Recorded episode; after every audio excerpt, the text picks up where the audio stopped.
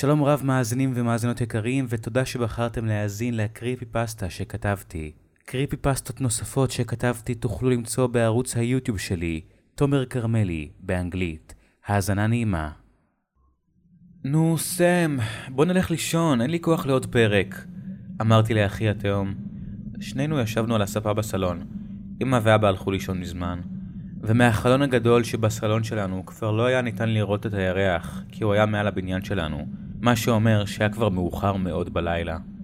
לא, דרו, תקשיב, אתה חייב לראות מה קורה אחר כך. אמילי תהיה בלבוש מינימלי, בחדר עם הבחור הצרפתי הזה, והם בטוח יעשו את זה, אני אומר לך. סם אמר לי. הוא ניסה לשכנע אותי להישאר ולראות איתו עוד פרק של אמילי בפריז בנטפליקס.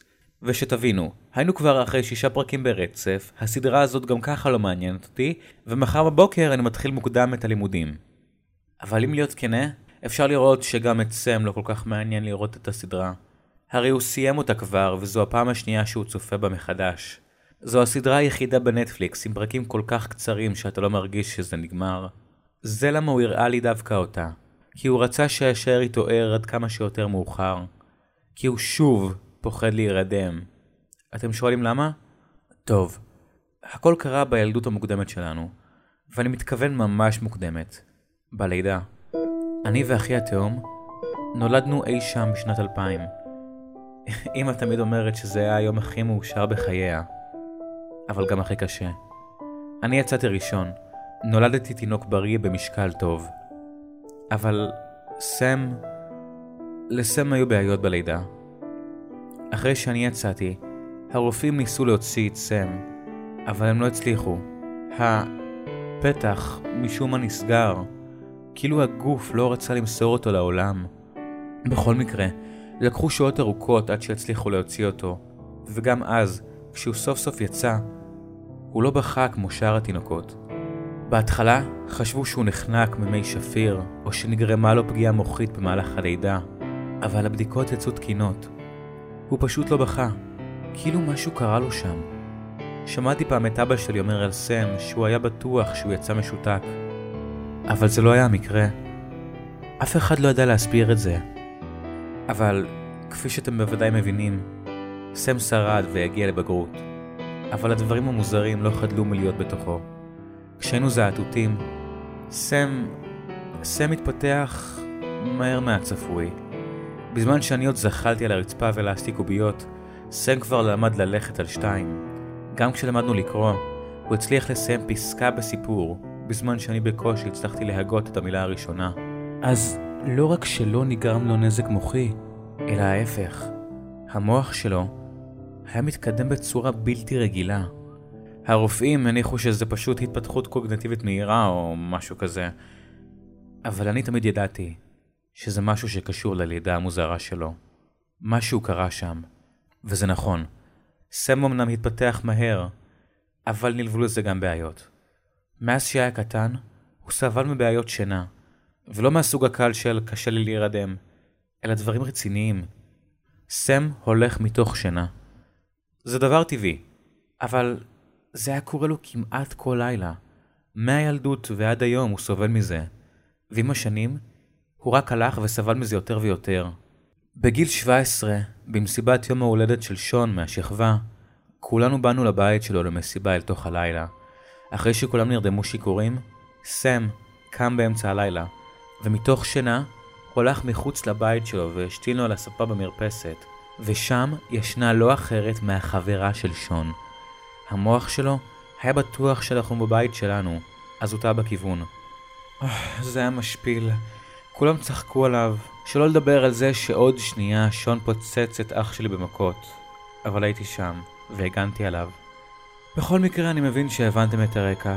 סם לא סובל לישון, ובזמן האחרון זה גם גורם לנו לסבול. בלילות האחרונים הוא גם התחיל לדבר מתוך שינה.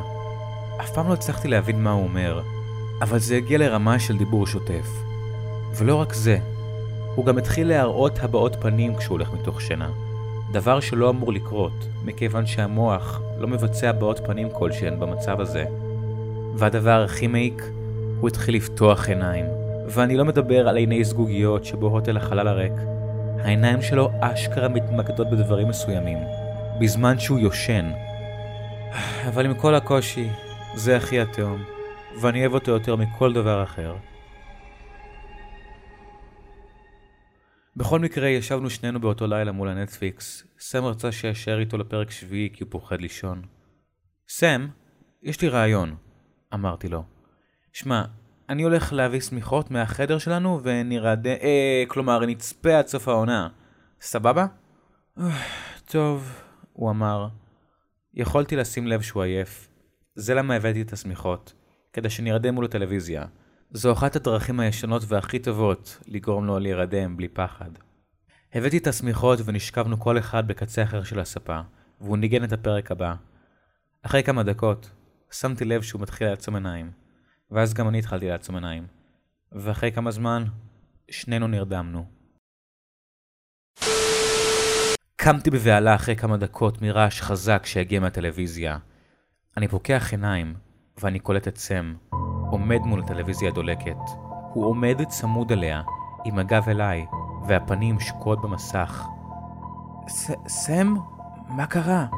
אני שואל אותו, אבל הוא לא מסתובב. הוא פשוט עומד שם, נוטה קלות ימינה, הידיים רפויות כמו זומבי והראש מוטה קדימה לכיוון המסך. סם! אני קורא לו, הפעם יותר חזק, אבל הוא לא עונה. הוא כנראה הולך מתוך שינה. אבל הנה הדבר המוזר, אף פעם הוא לא התנהג ככה תוך כדי. איך לעזאזל הוא הדליק את הטלוויזיה וכיוון לערוץ אחר? על המסך היה שידור חדשות, אבל זה לא היה שידור חי. זה היה נראה כמו מבזק ששודר לפני המון זמן. כאילו, עשרות שנים. הפונט היה מרובה יותר והאיכות של הוידאו הייתה נראית כמו המצלמות רטרו האלה משנות ה-80. זה כנראה קטע ארכיון חדשותי מיוטיוב, אבל איך לעזאזל הוא הגיע לסרטון הזה, ועוד מתוך שינה? קמתי מהספה, וניגשתי בעדינות ובשקט אליו. הוא עדיין היה באותה פוזיציה. כשהתקרבתי לצידו, יכולתי להבחין שהישונים שלו התרחבו, והעיניים לא הסתכלו לחלל, אלא הן התמקדו במה שקורה במסך. כאילו הוא ער ואשכרה צופה בטלוויזיה, אבל אפשר היה לראות שהוא לא. הפה שלו היה מעט פתוח, בהבעת פנים מופתעת, כאילו הוא אשכרה צפה בשידור הזה מתוך שינה. בשידור ראו תיעוד וידאו ישן של בית פרטי גדול ומלא כוחות משטרה מחוץ לבית. השדרנים דיברו, אבל הקול שלהם היה מפרעות סטטיות. הם דיברו על איזשהו רוצח מפורסם שהמשטרה מצאה בבית המסתור שלו והרגה אותו במקום. אבל לא בדיוק הקשבתי לזה. הייתי יותר מודאג מאחי שהתנהג באופן מאוד חריג. שמתי את שתי הידיים שלי על כתפיו ונצמדתי אליו כדי שהוא לא ייפול במידה ויתעורר. סם, בוא, קום, לחשתי לו. הוא סובב לאט את הראש אליי.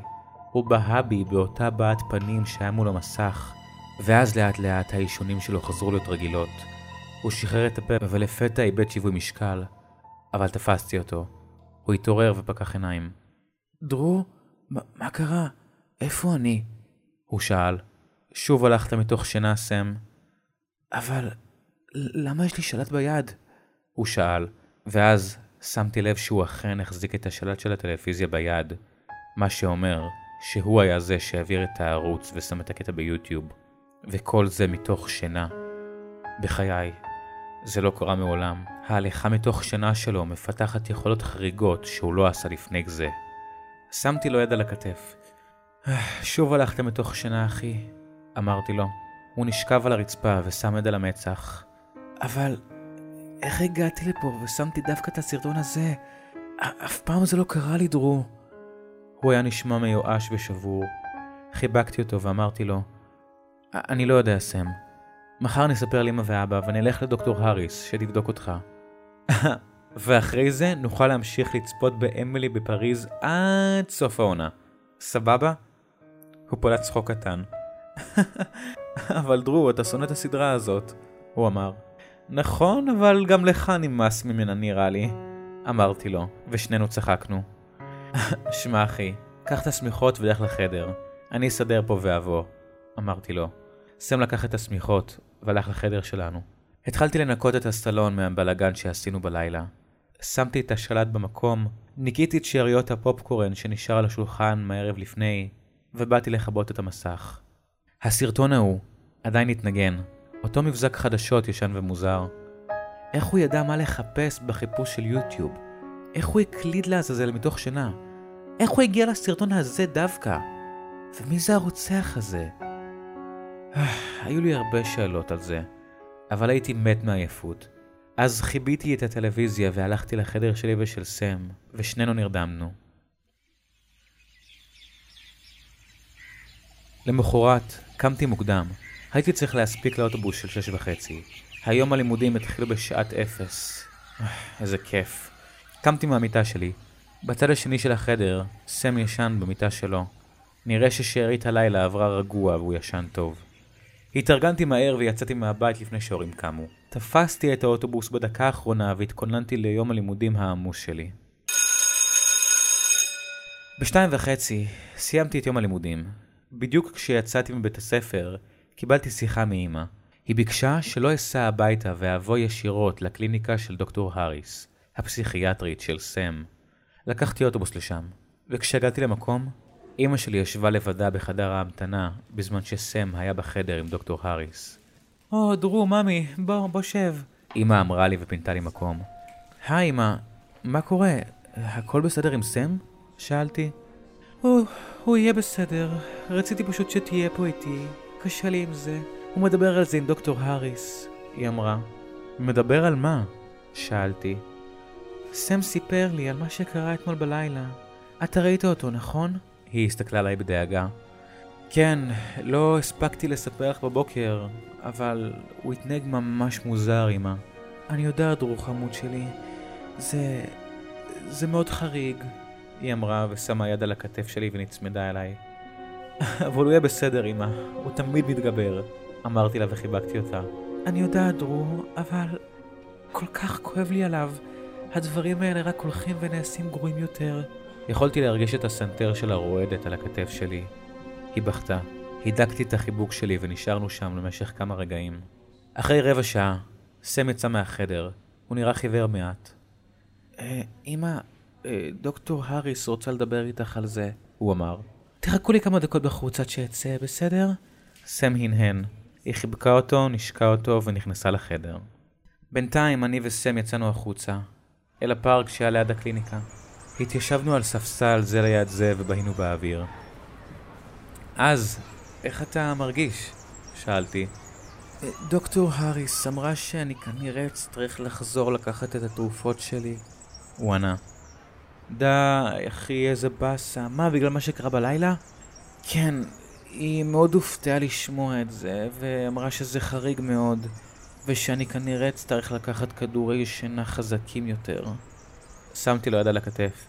היי, שמע, אני אומר, אחרי שאמא תצא, ניסה שלושתנו לאכול בפיצריה האיטלקית הטעימה הזו. מה אתה אומר? הוא חייך. זורם לי פיצה. אתה תמיד יודע לעודד אותי כשצריך, דרו. חייכתי אליו בחזרה.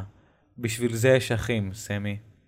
פתאום, שמנו לב לזקנה שניגשת לעברנו בהליכה מהירה. היא הייתה נראית מבולבלת מעט וניגשה לכיווננו. היא הגיעה אלינו. ואז פתאום היא התקרבה אל סם. רוברט? היא אמרה בגמגום לסם. שנינו נראינו מבולבלים. גברתי, הכל בסדר? סם שאל אותה. אני מיד נדרכתי. רוברט, מה אתה עושה פה? היא שאלה. גברתי, לא קוראים לי רוברט, סם אמר. אני הצטרפתי. הכל בסדר, גברתי? את צריכה עזרה? אבל היא התעלמה. היא הושיטה יד לעבר סם. היא באה ללטף לו את הלחי. רוברט, אהובי, אתה פה, חזרת. סם מיד התרחק לאחור והזיז לה את היד בעדינות. גברתי, את מתבלבלת. אני לא רוברט, אני סם.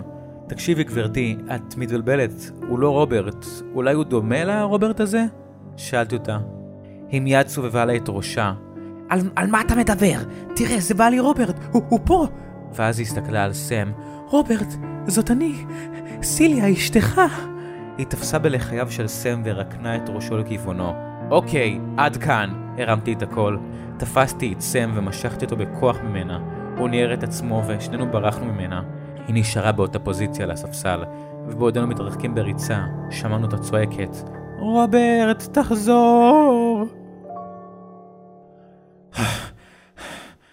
מה לעזאזל האישה הזאת רצתה ממני? סם אמר אחרי שברחנו משם. אין לי מושג, אחי. כנראה יש לה דימנציה והיא מבולבלת. אמרתי לו. What the fuck? היא חשבה שאני בעלה. רוברט. סם אמר. שמע, סם, היא בטח כבר לא מזהה אנשים. אולי היית דומה לו. ניסיתי להסביר. איזה מוזרה היא. סם מתנשף. היי, אתה רוצה שנבדוק עם אבא לגבי זה? שאלתי אותו. תבינו, אבא שלנו עובד במחלקת המידע בתחנת המשטרה, ויש לו בלפטופ מערכת עם הנתונים של כל האנשים בעיר שיש להם תיקים או שמטופלים על ידי הרווחה.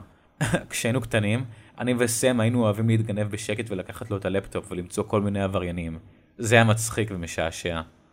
בכל מקרה, סם שאל, מה, אז שנבדוק לגבי האישה הזאת במערכת? כן, בוא נברר מי זו ומי זה רוברט בעלה ולמה אתה כזה דומה לו, אמרתי.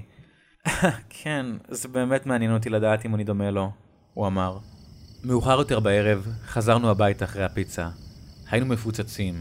אני וסם אכלנו כל אחד מגש שלם. מגש. אמא שלי הסתפקה ב1.5 משולש. בסביבות השעה 9, אבא שלי חזר מהעבודה, וכולנו ראינו איזושהי קומדיה רומנטית בטלוויזיה. אחרי זה, ההורים שלי הלכו לחדר לעשות... טוב, אתם יודעים. זה היה הזמן המושלם להציץ בלפטופ של אבא. בדרך כלל לוקח להם זמן שם.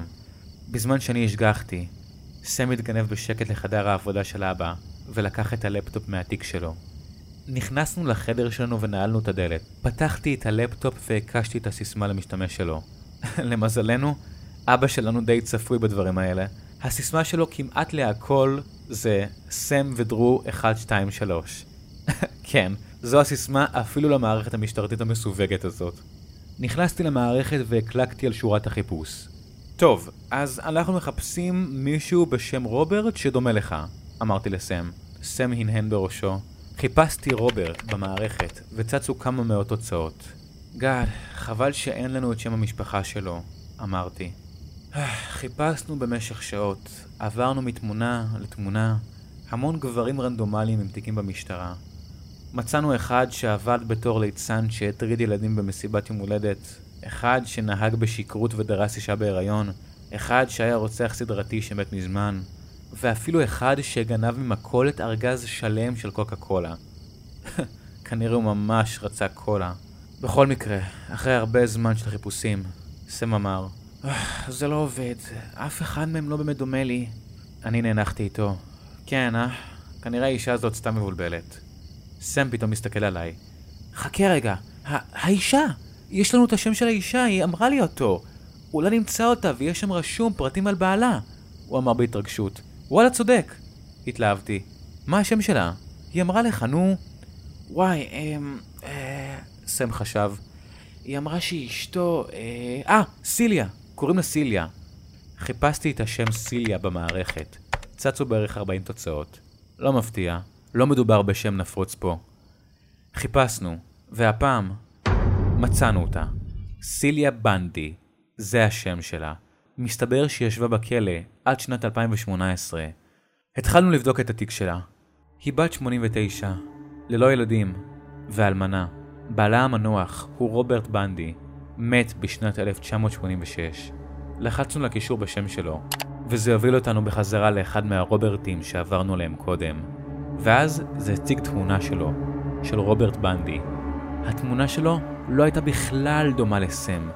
הוא היה נראה מבוגר, בן 60 לפחות, עם זקן שחור ושיער שחור פרוע. היה רשום שהוא נהרג בשנת 1986. באתי לקרוא את התיק המלא שלו, אבל שנייה לפני כן... סם? דרו? למה נעלתם? זו הייתה אמא. פאק! הם גמרו מהר! אמרתי לסם. סם מיד סגר את הלפטופ והחביא אותו מאחורי הגב במכנס שלו. אני פתחתי את הדלת. אמא שלי נכנסה ושאלה אותנו אם הכל בסדר. אמרתי לה שאני וסם סתם דיברנו על דברים. היא הבינה. תמיד היה לה חשוב הפרטיות שלנו. אבא שלנו התקלח, וזה היה הזמן המושלם להגניב את הלפטופ בחזרה לתיק, מבלי שישים לב שנגענו בו בכלל. סם הלך בשקט לחדר העבודה של אבא שלי. אני בינתיים השגחתי. הוא החזיר את הלפטופ ויצא משם מהר. פיו, איזה מזל, הוא אמר. כן, עוד שנייה עלו עלינו, אמרתי.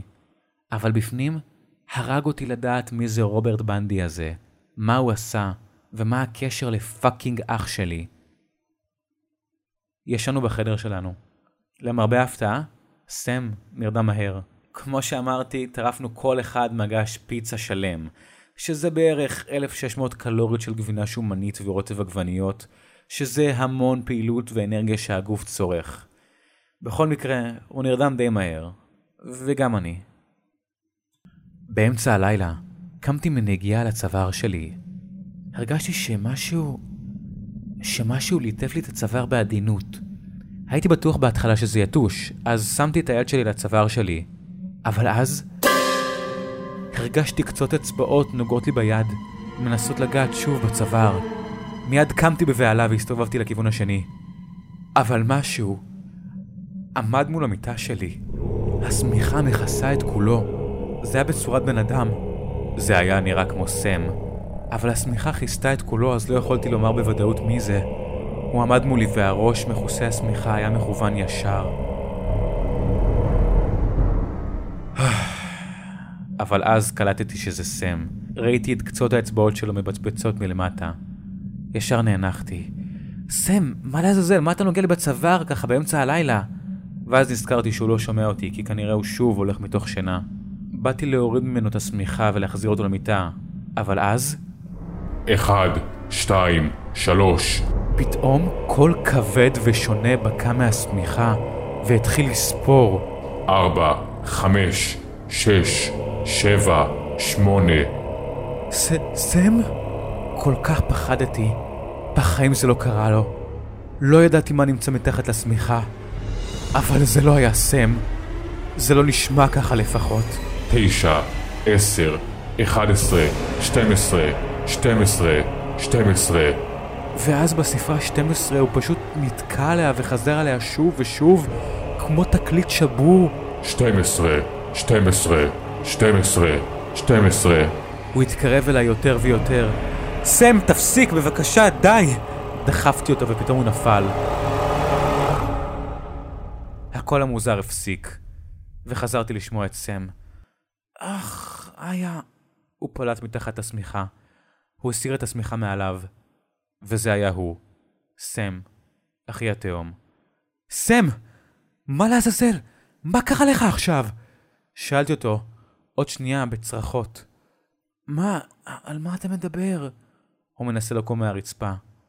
אני מיד קופץ לעזור לו. סם, אתה הלכת מתוך שינה ונגעתי לי בצוואר ויצא ממך קול שהוא לא שלך. הוא בהה בי. דרו, אני לא יודע מה להגיד לך. אני לא עשיתי את זה, אני נשבע. הוא התחיל לבכות. אני בחיים לא אעשה לך משהו שיפגע בך, דרו. אני מצטער, אני אח נורא. אני מצטער שאתה צריך לסבול את התופעה המוזרה הזו שיש לי. אני מרגיש שאני לא שולט בגוף שלי לפעמים. אני מצטער. התכופפתי אליו. היי, לא, וואי, תרגע אחי. חיבקתי אותו. הכל טוב, סם, אני לא כועס, אני פשוט לא מבין מה עובר עליך. הוא התרחק ממני ולחש בפחד. גם אני לא מבין. אבל שתדע שאני בחיים לא אעשה שום דבר כדי לפגוע בך, אחי. הוא היה נראה ממש שבור. אל תדאג סם, אני סומך עליך. טפחתי לו על הגב ועזרתי לו לקום. תקשיב סם, מחר נספר את זה לאמא ואבא. ננסה לקבוע לך תור לדוקטור האריס ותספר לה הכל. אני בטוח שהיא תדע להסביר או שהיא תכיר מישהו שיעזור לך. הוא היה נראה מודאג. סם, הכל יהיה בסדר. אני מבטיח. אתה מאמין לי? הוא הנהן עם הראש. במשך שעה ישבנו זה ליד זה ודיברנו על כל הדברים האלה. אני אוהב את אח שלי, ואני לא אתן לתופעה המוזרה הזו לפגוע בו, ואני מתכוון לבדוק את העניין בעצמי. אחרי חצי שעה נוספת, סם חזר למיטה. החלטתי שאני חייב לקרוא עוד על הרוברט הזה. אולי זה יהווה לי קצה חוט למה שעובר עליו, ואם יש בכלל קשר לקול הזה שבוקע ממנו. כל הבית ישן. התגנבתי בשקט לחדר העבודה של אבא שלי. סגרתי אחרי את הדלת ופתחתי את התיק שלו. שלפתי משם את הלפטופ שלו, והתחבאתי מתחת לשולחן במידה ואבא שלי ייכנס פנימה מסיבה כלשהי. אני כבר מומחה בדברים האלה. התחברתי מחדש למערכת וחיפשתי שוב את התיק של רוברט בנדי. כשנכנסתי לתיק שלו, התחלתי לקרוא את כל המידע. רוברט בנדי היה רוצח סדרתי מסוכן עם מחלת נפש. הוא נישא לסיליה בנדי בשנת 1955. הוא נהרג בשנת 1986, כאשר כוחות משטרה איתרו אותו בבית המסתור שלו. הוא מואשם ב12 סעיפים פליליים של רצח מדרגה ראשונה. הוא רצח 12 אנשים חפים מפשע בין השנים 1963 ל-1986. שיטת הרצח שלו הייתה חניקת הקורבנות שלו דרך צווארם. בגלל שהוא היה איש גדול, ידו הייתה מספיק גדולה בשביל שתוכל לחנוק את צוואר הקורבן ואז לשבור אותו. אחרי מותו, אשתו סיליה קיבלה מאסר עולם על קשירת קשר ברצח, אבל שוחררה בשנת 2018 בגלל גילה המופלג, ובניגוד לבעלה אין לה שום עבר נפשי. סיימתי לקרוא את התיק. מה לעזאזל? זה ממש מזכיר את הדברים שסם עשה. השידור בטלוויזיה שהוא צפה בו, היד על הצוואר, הספרה 12, והאישה הזו היא לא הייתה חולת נפש, היא אשכרה ראתה את בעלה בתוך סם. אני חייב להזהיר אותו, אני חייב להגיד פתאום דפיקה על הדלת של חדר העבודה קטעה אותי. פאק, אבא שלי עלה עליי. סגרתי את הלפטופ ובאתי לפתוח את הדלת. אבל אז 12.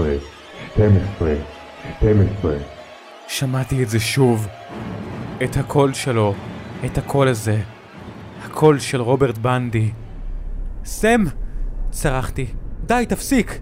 אבל נזכרתי שהוא הולך מתוך שינה והוא לא שומע אותי. אמא! אבא! קראתי בקול בתקווה שמשמעו ויעבואו לעזור לי, אבל פתאום הקול מאחורי הדלת אמר, אין לך מה לקרוא להם יותר, הם כבר לא איתנו. פתאום הדלת נפתחה. זה היה סם, אבל משהו בו לא היה בסדר. הוא נטל הצד והלך עקום, העיניים שלו פזלו ובהו בחלל והפה שלו חייך ומהידיים טפטף דם, דם שלו. מה לעזאזל? סם, מה קורה לך? פתאום הפה של סם התחיל לזוז, אבל הקול שיצא ממנו לא היה הקול של סם. עדיין לא הבנת? מעולם לא היה סם. סם מת בלידה. במקומו אני חזרתי, רוברט. סם, תפסיק, זה לא מצחיק, אמרתי לו. נצמדתי לפינה של החדר. סם, או מה שזה לא יהיה בגוף שלו, התקרב אליי, ואז העיניים שלו פתאום התמקדו בי. הוא התקדם לכיווני בצלייה וחייך. הגוף אולי של סם, אבל הנפש. הנפש תמיד הייתה שלי. פתאום הוא קפץ עליי ואחז בי חזק. הוא תפסתי בגרון וחנק אותי. זה לא הרגיש כמו היד של סם. היד הזו הייתה הרבה יותר חזקה וגדולה. אני לא יכול לזוז. הוא חונק אותי. לאט לאט הכל נהיה שחור. בנשמותיי האחרונות אני שומע קול מעומעם אומר, 14,